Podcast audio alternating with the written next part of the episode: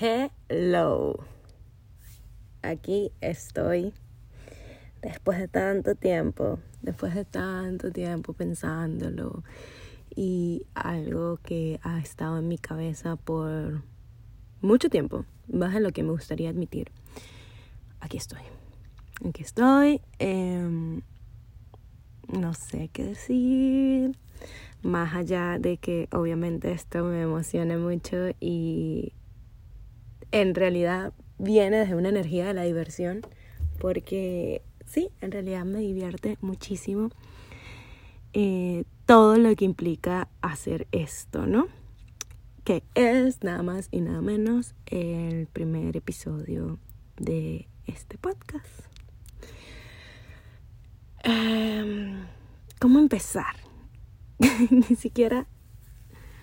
No es que no sé qué hacer, en realidad racionalmente sé absolutamente todo lo que hay que hacer, pero eh, hoy vengo a hablar de que luego de casi dos años, la verdad, desde que me aventuré y me entregué a averiguar todo lo que había dentro de mí, y luego de quitar tantas capas, me di cuenta que, que bueno, que toda mi vida he luchado con dos creencias, dos cosas, dos limitaciones que casualmente pues están muy amarradas a este primer episodio, a, dar este paso y al lanzamiento de este podcast. Y es que, como ya les dije, puede ser que, que ustedes se pregunten, no sé, que viene de algo muy racional como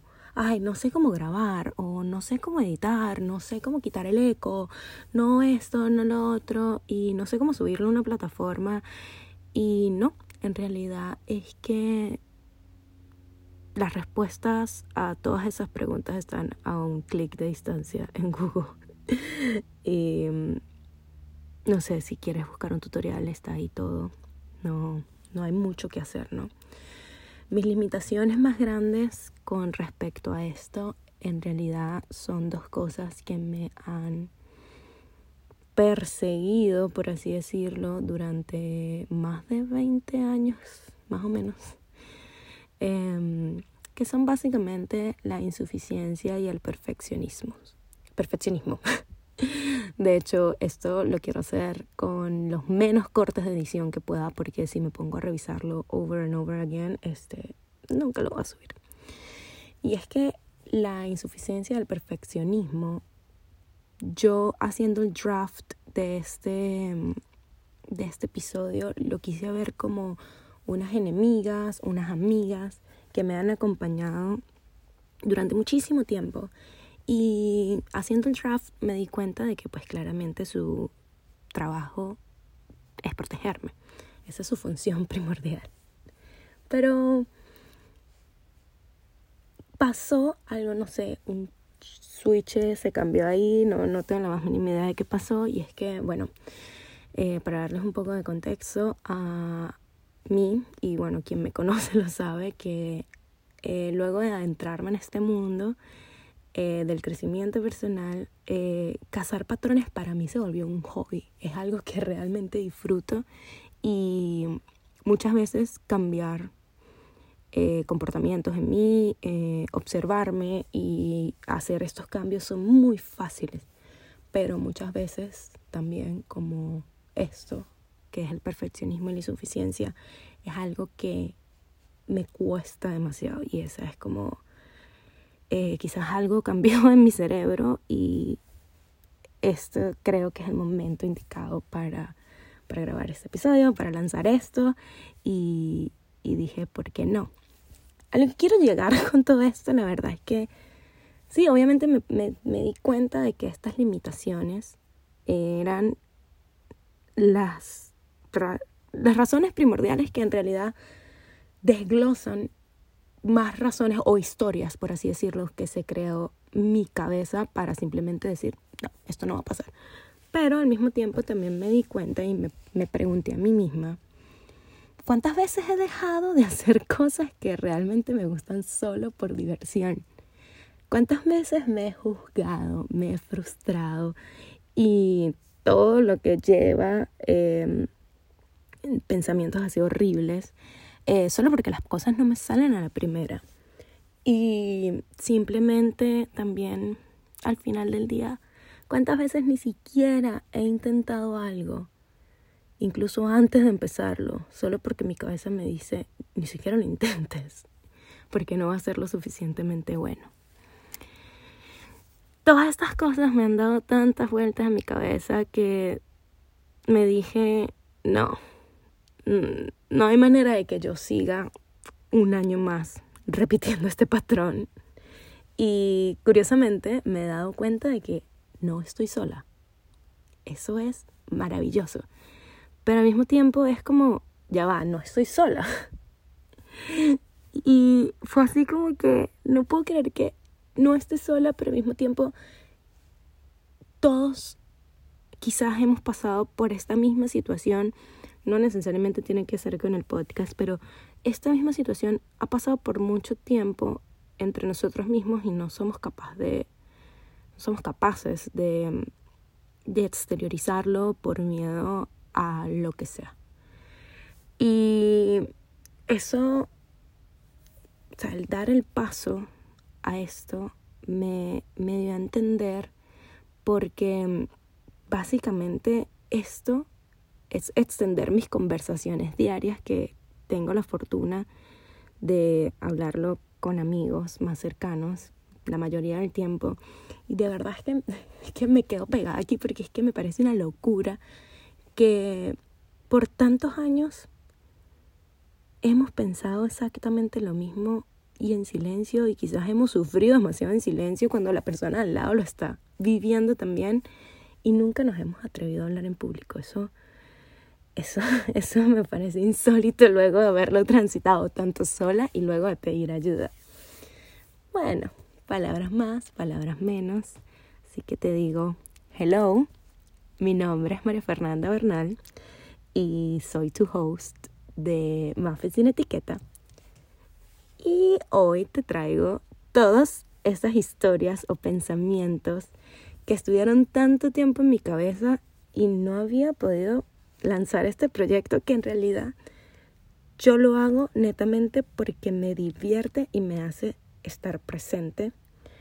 Y todas estas limitaciones no me lo habían permitido hasta hoy, que siento que estoy rompiendo el patrón. Son varias, eh, creo que son unas 6, 7, pero te las voy a decir, quizás te sientes identificado con alguna de ellas. La primera es, no soy lo suficientemente buena.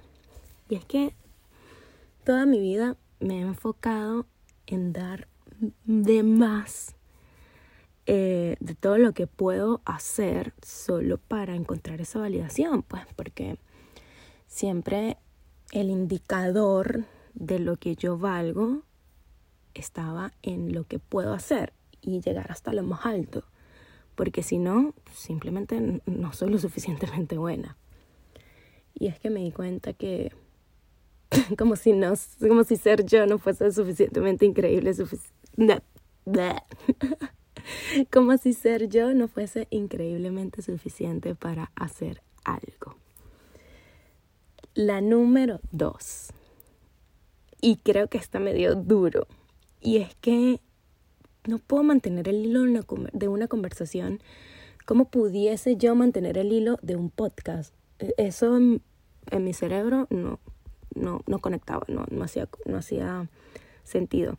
¿Por qué? Porque yo soy de las personas que empieza a hablar de algo y luego se acuerda de otra cosa y las conecta para, no sé, integrar quizás un aprendizaje entonces, ¿cómo yo iba a mantener el hilo de un podcast si ni siquiera puedo mantener el hilo de una conversación normal?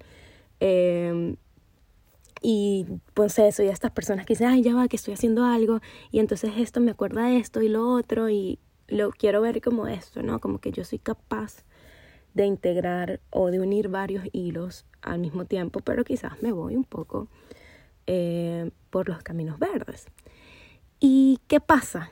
que me di cuenta que quizás sí puedo hacerlo y uno de mis mayores miedos es derrumbar esta mentira de que no puedo ser coherente, pues porque internamente me dejaría al desnudo de una parte de mi identidad.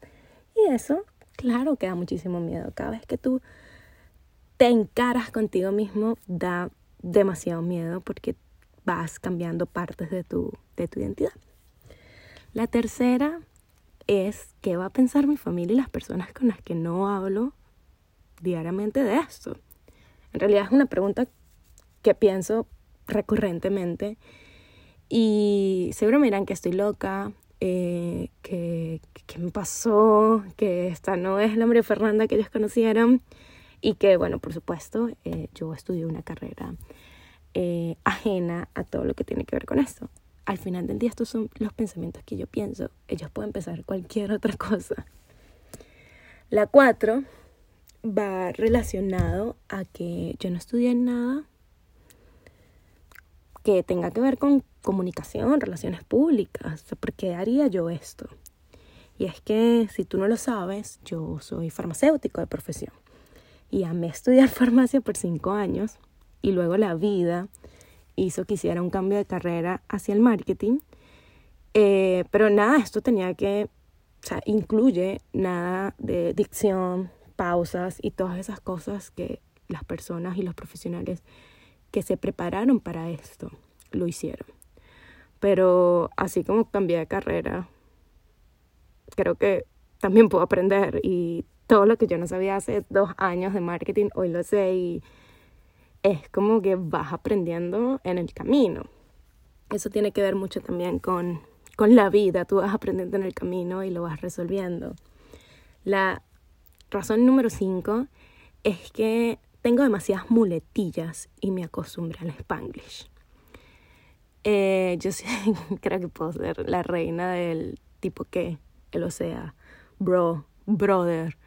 Eh, ahora que, que el spanglish es parte de mi vida, puedo decir like, mm, eh, este, eh, y bueno, sin nombrar los cinco años que tengo viviendo en Miami, que hacen que no hable ni inglés bien ni español tampoco, sino que hablas un nuevo idioma que mezclas los dos y esto me lo dijo una persona con la que trabajé hace aproximadamente, no sé, tres, cuatro años, que habla incluso más inglés que español y me dice, o sea, vivir en Miami es básicamente un mix de los dos idiomas y cuando tú estás hablando es la primera palabra que sale. Tú no lo controlas. Y es verdad. Pero también he visto en redes sociales que la gente lo odia morir y eso obviamente me da muchísimo miedo. Em, pero al final del día tengo que aceptar que esta es mi realidad y mi vida diaria es basado en este nuevo idioma y por lo que quizás las muletillas y el spanglish puede que se vayan con el tiempo porque en verdad lo trato de, de pensar y ser consciente cada vez que hablo, pero quizás no. Y son parte de mi esencia y en vez de ocultarlas y que sean parte de una limitación, decido aceptarlas y que sean parte de mi vida. Eh, la número 6 también es súper ruda yo no puedo creer que yo piense así de mí y es que a nadie le importa lo que tengo para decir. Esta de verdad me, parece muy fuerte porque es algo que se creó en mi cabeza y esto quizás puede ser idea para un próximo episodio, pero para resumir yo no me consideraba lo suficientemente interesante como para tener este tipo de conversación. Y resulta ser que el último año me he dado cuenta de que soy buenísima y puedo estar consciente de muchas cosas y mis amigos que se me están escuchando, espero, me, me, lo pueden confirmar y, es algo que realmente me disfruto al máximo. Eh, la número siete es que no es perfecto, o sea, por eso ni siquiera lo intento. Yo orbito mucho en esto y es que bendita comparación yo consumo muchísimos podcasts y veo cómo han estado evolucionando durante los años de constancia y dedicación, porque me consta que he visto cómo estas personas han crecido. Y un podcast que empezó caserito en la casa, hoy trabajan con productoras increíbles. yo, yo he visto esa transición, pero mi cerebro simplemente decide prestar atención al producto del presente y no ver el camino que toda esta gente ha transitado. Y me parece un poco injusto, la verdad, conmigo misma. Como broche de oro, la número 8, vamos a decirlo así, que es como me explota el cerebro. Y es que la descubrí leyendo un libro que se llama El Camino del Artista, que no he dejado de recomendárselo a todas las personas que prácticamente me preguntan qué libro estoy leyendo. Y es que me di cuenta de que no soy capaz de darme el permiso de divertirme, porque el hacer esto que me divierte tanto es tan fácil que en mi programación no está que, que divertirme sea tan fácil y eso no, eso estoy decidida a cambiarlo. Para concluir este primer episodio, les quiero decir que, que bueno, que quiero que sepan que estas limitaciones y muchas más, porque estas solo son una abrebocas de las que se me vinieron a la mente cuando estaba haciendo el borrador de este episodio, no solo aplican a este podcast y probablemente no solo apliquen a mí, sino que aplica para todo en la vida diaria. Nos frenan nuestro cuerpo y nuestra mente pues la identifican como una amenaza y en mi caso me paralizan. Pues porque la amenaza es tan grande que mi mecanismo de defensa básicamente es decir, no puedo, estoy chiquita. Pero ¿Qué pasaría, me pregunté, si en vez de quedarme frenada, hablo conmigo misma y estas son conversaciones que tengo en mi cerebro todo el día, que es como, ella va, todo está bajo control.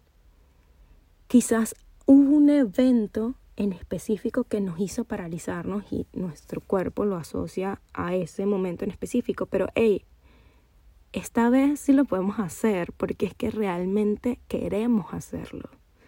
Y ya, ya para terminar, les doy dos de los consejos más valiosos que he tenido la oportunidad de recibir y es que el primero, salta que la red aparece.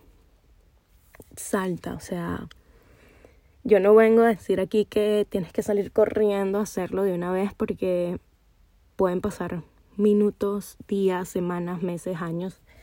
Y yo he estado ahí, yo estaba ahí, pero una vez estoy al paso, te lo juro, te lo aseguro, que la red aparece. Y el segundo es que todas estas cosas que piensas, estoy segura que jamás se lo dirías a un amigo o peor aún a un niño.